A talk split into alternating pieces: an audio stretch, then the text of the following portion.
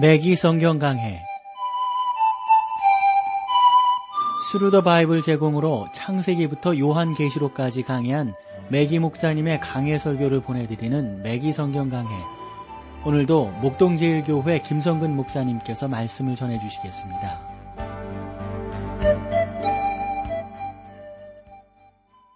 청자 여러분 안녕하셨습니까? 매기 성경 강해 자, 오늘도 여러분들을 시부리서로 모시겠어요. 오늘 시부리서 7장 26절 말씀부터 함께 하겠습니다.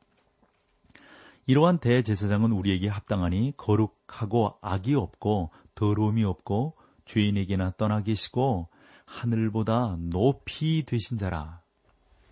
죄인에게서 떠나 계시고, 예. 그는 우리에게 합당하니라는 의미는 그리스도가 바로 우리에게 필요한 분이라는 사실을 말씀하고 있는 것입니다. 그분은 우리의 요구를 채워주십니다. 주님은 우리를 위하여 꼭 필요한 분이시고요. 주님 외에 다른 분을 찾을 필요가 없고 찾을 수도 없습니다. 여기 보면 거룩하고 했는데 이것은 하나님과의 관계를 설명합니다. 그분은 거룩하신 분이십니다. 악이 없고 그랬어요. 이것은 주님이 악이나 또는 간교가 없음을 말하는 것입니다. 우리가 범죄함으로 주께서 떠나시는 것은 그가 명석한 변호사이시기 때문이 아닙니다. 그것은 주님께서 여러분을 위하여 반드시 치루어야 할 죄값을 치루어 주셨, 기 때문입니다. 그래서 악이 없는 거예요. 더러움이 없고 그랬죠? 26절에 보시면 더러움 중간에 보면 더러움이 없고 주님은 도덕적 결함이 전혀 없으신 분이시거든요. 어, 여러분, 이것은 뭐, 뭐 어떤 이들은 뭐, 그 뭐, 얼마 전에 그런 영화도 나오고 그랬잖아요. 작년에 그런 영화 때문에 기독교 교회가 얼마나 그냥 홍역을 치루었습니까? 뭐, 뭐, 뭐, 무슨 도마복음이니, 뭐, 빌립복음이니, 뭐, 이런 거 나오고 막, 그러면서 참, 여러분, 예수님은 그런 분이 아니시란 말이죠. 우리가 그것을 분명히 믿습니다. 주님은 또한 죄인에게서 떠나 계십니다. 주님은 우리와 동일하신 분이시면서도 전혀 다른 분이신데 그것은 그분에겐 죄가 없다는 사실입니다. 아, 그분은 주인과 함께 어울리시지만, 아, 아니, 죄인과 함께 어울리시지만 죄인이 아니시라는 사실입니다. 주님은 죄인들과 상종하시지만 죄인들 중에 한 분은 아닙니다. 주님의 원수들은 주님께서 세리와 죄인들과 상종한다. 예? 주님께서 막그뭐 죄인들의 친구다. 막 이렇게 비난을 했지만 주님은 죄인은 아니시란 말이죠. 이것을 우리가 아는 것이 무엇보다도 중요합니다. 27절 보세요. 저가 저 대제사장들이 먼저 자기 죄를 위하고 다음에 백성의 죄를 위하여 날마다 제사 드리는 것과 같이 할 필요가 없으니 이는 저가 단번에 자기를 드려 어, 이루셨음이니라. 아멘.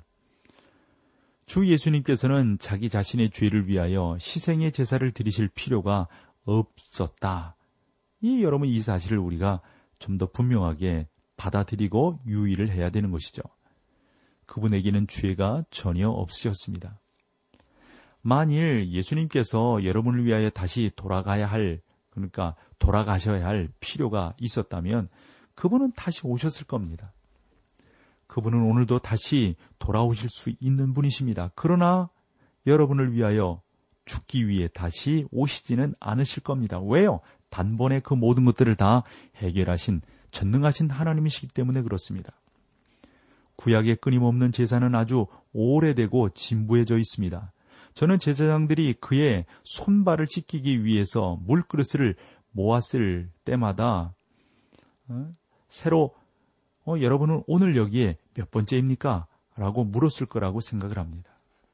그래서 잘 모르겠습니다. 적어도 한 10번 정도 되지 않겠어요? 또 다른 제사장은 이렇게 대답했을 겁니다. 예, 저는 오늘날 여기에 15번이나 어, 왔습니다. 저는 더러운 손을 가지고 있었으므로 그토록 여러분 여기에 손을 씻고 있는 겁니다. 그리고 저의 발을 보십시오. 마치 하루 종일 물 속에 서 있는 것처럼 보이지 않습니까? 그 재단에 가서 제물을 드리는 일을 되풀이 하는데 저는 계속 발을 씻어야 했기 때문에 이제는 실증이 납니다. 저는 그 제사장의 일이 아주 지루했을 거라고 뭐 상상해 보게 되는 거죠.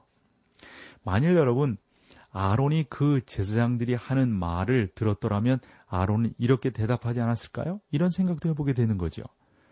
이러한 의식이 지루하다는 사실에 대하여 동의합니다. 그러나 여러분은 하나님께서 우리에게 말씀하시려는 사실을 알고 계십니까? 하나님은 죄란 무서운 것이며 반드시 피 흘림을 요구한다는 사실을 말해 주려고 하는 것입니다. 그러나 하나님은 언제나 오셔서 언젠가 오셔서 우리의 죄를 위하여 십자가에서 죽으실 분을 모시고 있었습니다.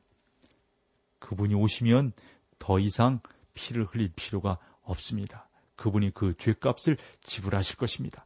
뭐 이렇게 대답을 하지 않았겠어요? 그렇습니다. 그 하나님, 그분이 우리의 전능자가 되신다고 하는 사실, 그분은 한번 씻김을 우리 가운데 주셨으면 완전하게, 온전하게 씻기시는 분이라고 하는 사실을 알게 됩니다. 히브리서 7장 28절, 7장으로는 마지막 절을 볼까요? 율법은 약점을 가진 사람들을 제사장으로 세우거니와 율법 후에 하신 맹세의 말씀은 영원히 온전케 되신 아들을 세우셨느니라. 구약의 대제사장은 자기 자신을 위하여 제사를 드려야 했지만 자기를 위하여 제사 드릴 필요가 없었습니다. 우리에게는 오늘이라도 만날 수 있고 우리를 채우려 수 있는 대제사장이 계십니다. 그 대제사장은 하늘에 계셔서 우리를 이해하고 도와주시는 분이십니다. 그분은 거룩하고 악이 없고 더러움이 없고 죄인에게서 떠나 계신 분이십니다. 자, 이제 8장으로 가보실까요? 아, 이 8장은요, 놀라운 아, 사실을 또 우리에게 아, 제시하고 있는 그러한 아, 성경입니다. 사실상 그것은 어, 바로 앞장인 그 7장 25절로부터 시작한다고 볼 수가 있습니다. 25절을 한 번 더 읽어보면 그러므로 자기를 힘입어 하나님께 나아가는 자들을 온전히 구원하실 수 있으니 이는 그가 항상 살아서 저희를 위하여 간구하심이니라. 이 구절은 핵심 부분인데요. 알다시피 주 예수 그리스도께서 살아계신다는 사실을 강조하고 있는 겁니다. 그분은 십자가에 남아서 죽어 있거나 무덤 속에 누워 계시지 않습니다. 그분은 죽은 어, 자들로부터 일어나셨습니다. 우리의 살아계신 그리스도를 강조하고 있는 거죠. 26절에서는 이렇게 말을 합니다. 이렇게 대제사장은 우리에게 합당하니 거룩하고 악이 없고 더러움이 없고 해치려는 일을 결코 하시지 않으면 분노를 따라 움직이시지 않습니다. 하는 겁니다. 더러움이 없다고 말씀드렸죠? 부정이 전혀 없으신 분입니다. 죄인에게서 떠나 계시고 지금 이 땅에서 우리 가운데 계시고 우리가 그분께 나오기를 원하시지만 그분의 생활과 인격은 죄인에게서 완전히 떠나 계셨다 라는 것을 우리가 지난 7장에서 살펴본 바 있습니다. 하늘보다 높이 되신 자라고 했습니다. 그러니까 하나님의 존전에 계신 분이라고 하는 사실이죠. 주님은 이러한 희생의 가치를 우리 가운데 쭉 말씀해 주시는데 특별히 8장 27절에 보면 뭐라고 그랬냐면 저가 저 대제장들을 먼저 자기 죄를 위하여 다음에 백성의 죄를 위하여 날마다 제사 드리는 것과 같이 할 필요가 없으니 이는 저가 단번에 자기를 들여 이루셨습니다. 주님이 드리신 제사는 금이나 은, 황소 또는 염소를 제물로 바친 것이 아니라 자기 자신을 바치신 겁니다. 주님보다 더 귀한 것이 어디 있겠어요, 이 세상에. 28절도 그렇게 말씀하고 있거든요. 율법은 약점을 가진 사람들을 제사장으로 세웠거니와 율법 후에 하신 맹세의 말씀을 영원히 온전케 되신 아들을 세우셨느니라. 율법 후에는 그렇게 했단 말이죠. 여러분이 예수님을 신뢰할 때 단순한 인간을 신뢰하는 것이 아니라는 사실을 아셔야 합니다. 주님도 분명히 인간이시면은 틀림이 없어요. 인간이시기 때문에 여러분들을 동정하고 여러분이 필요를 어? 어, 잘 아시는 분이시거든요. 그러나 그분은 왕 같은 제사장이십니다. 또 의로우신 제사장이며 평강을 주는 제사장이십니다. 또한 개인적인 제사장으로 여러분 개인을 위한 제사장이 되는 거죠. 뭐 저 자신을 위한 제사장이 되시고요. 주님은 제사장의 직분을 이어받으신 것이 아닙니다. 뭐 아론의 반차를 조차 이렇게 되어져 있지만 누구로부터 어? 기름 부음을 받아서 제사장이 된 인간적 제사장이 아니란 말이죠. 영원한 제사장이십니다. 그래서 여기서 이제 8장에서 우리 주님은 보다 나은 약속 위에 근거한 훨씬 더 나은 언약을 통하여 훨씬 더 좋은 성소를 우리 가운데 어, 마련해 주시고 인도에 나가시는 하나님이시다. 라고 하는 것을 잘 보여주고 있습니다. 여기서 우리 찬송 함께하고 계속해서 말씀을 나누겠습니다.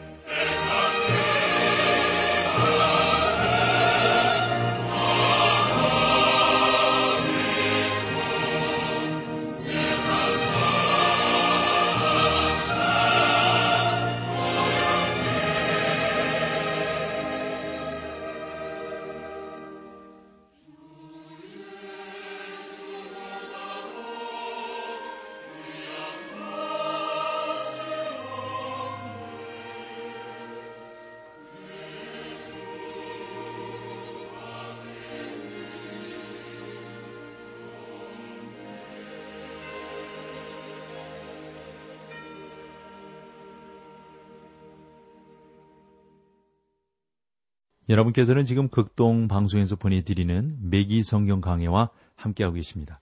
자, 이제 8장 본문으로 들어가 보시죠. 1절 말씀입니다.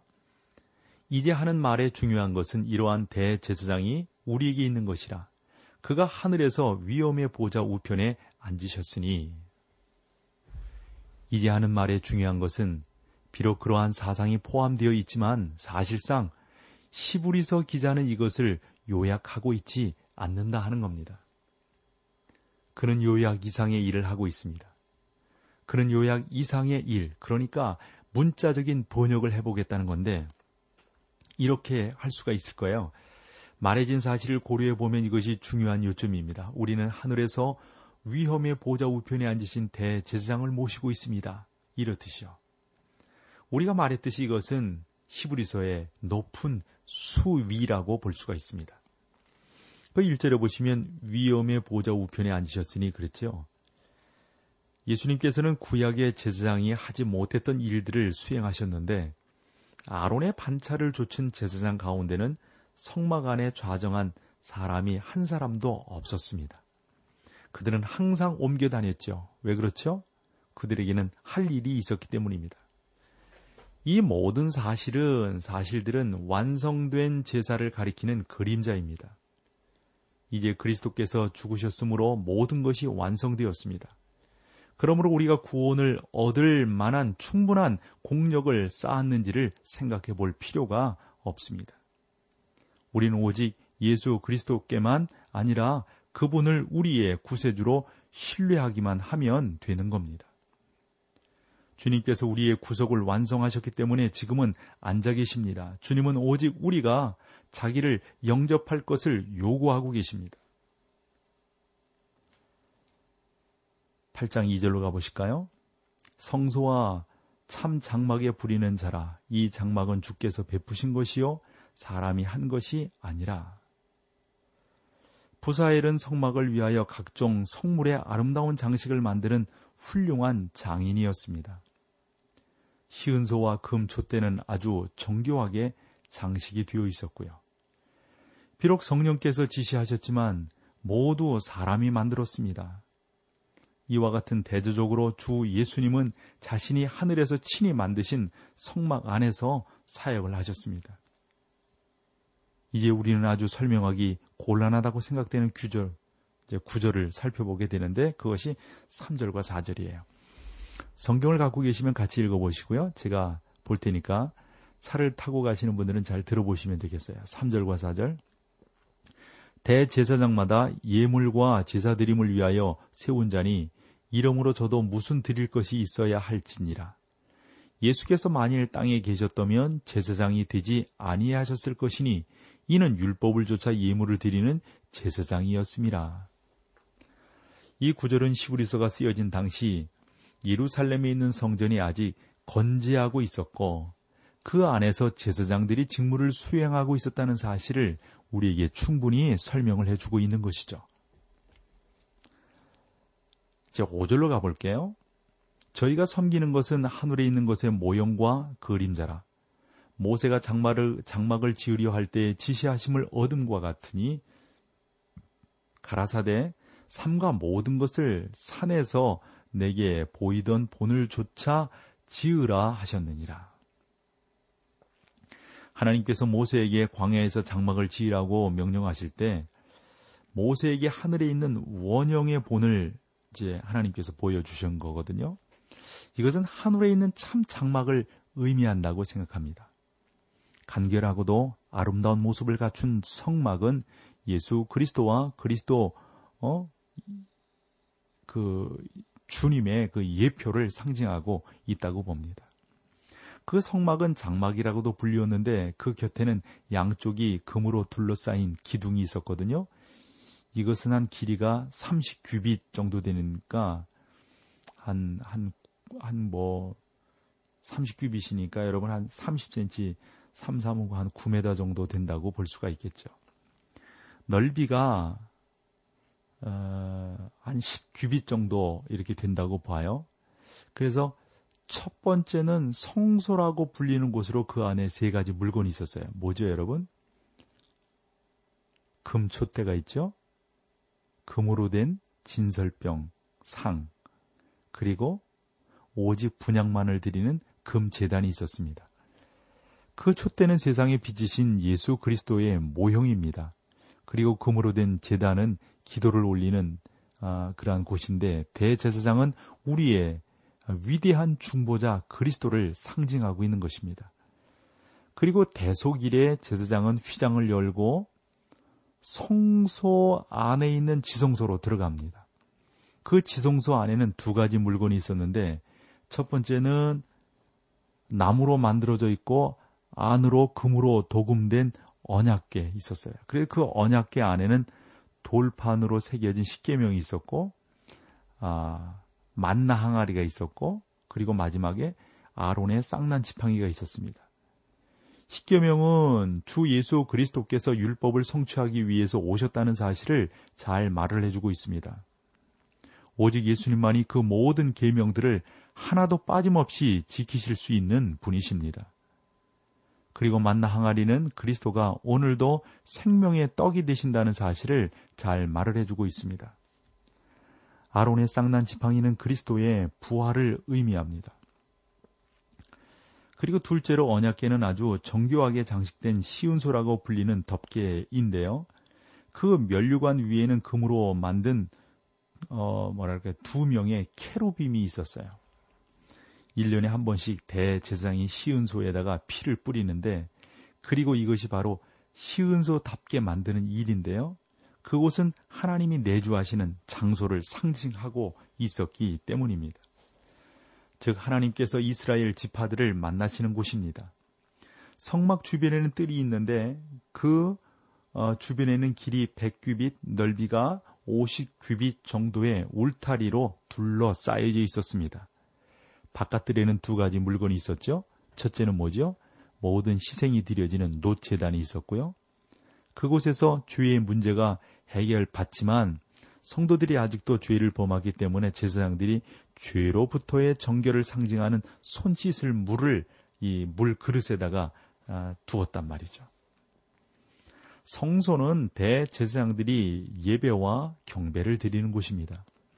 우리가 기도하고 하나님의 말씀을 드리고 그분의 밝은 빛 가운데 소중함으로 행할 때 우리는 하나님을 경배하게 되는 겁니다. 대제사장, 제사장만이 1년에 한 번씩 지성소에 들어가게 됩니다. 그 다음에 있는 지성소까지 들어갈 수는 없는 거죠. 그래서 한 해가 건너서 또 이제 들어가게 되는 거죠. 그러나 우리 주 예수님께서는 죽으셨을 때 휘장이 둘로 갈라지게 하심으로 그분이 영원히 지성소와 그리고 하나님의 존전에 들어갈 수 있는 길을 열어 놓으셨다는 사실을 상징해 주고 있습니다. 우리는 주 예수 그리스도께서 수평적인 장막을 이 땅과 수직이 되게 하심으로 지성소가 이제 하늘에 있게 되었다고 말할 수 있는 겁니다. 왜냐하면 그리스도는 지금 하늘에 계시기 때문입니다. 우리는 이제 다음 구장에서 금으로 된 분양단 그리고 언약궤 이런 것들을 이제 살펴보게 되는데 이 모든 것들은 어, 어, 지금은 하늘나라에 있다는 사실을 우리가 그 성경을 보면서 발견하게 됩니다. 그것이 하늘나라에 있는 것은 그리스도 자신이 하늘나라에 계시기 때문입니다. 여러분이 이스라엘 백성들과 함께 광야에 있었더라면 진영의 한 가운데 있는 성막과 그 주변에 진치고 있는 각 지파들의 장막을 어, 볼 수가 있었을 겁니다.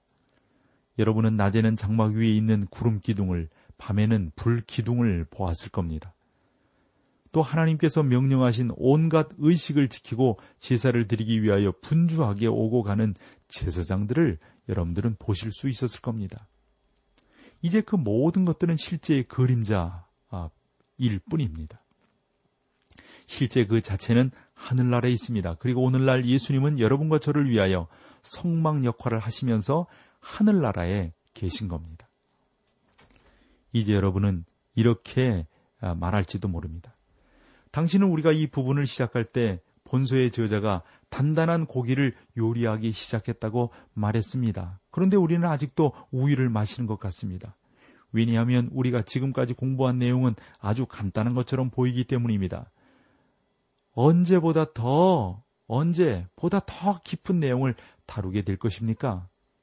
이렇게 물을지도 모르겠는데, 그러한 내용들을 우리가 다음 시간에 여러분들과 함께 나누도록 하겠습니다. 오늘 여기까지 하죠. 함께 해주셔서 고맙습니다.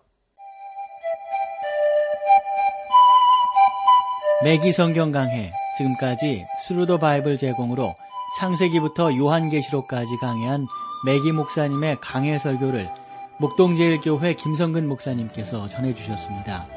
이 시간 방송 들으시고 청취 소감을 보내주신 분께는 나침반 출판사에서 신앙서적을 보내드립니다. 청취 소감을 남겨주실 분들은 극동방송 홈페이지에 매기 성경 강해로 들어오셔서 사연을 남겨주시거나 문자로 참여하실 분들은 한 통에 50원의 유료 문자 샵 1069, 샵 1069번으로 보내주시기 바랍니다. 매기 성경 강해 오늘 순서를 마칩니다.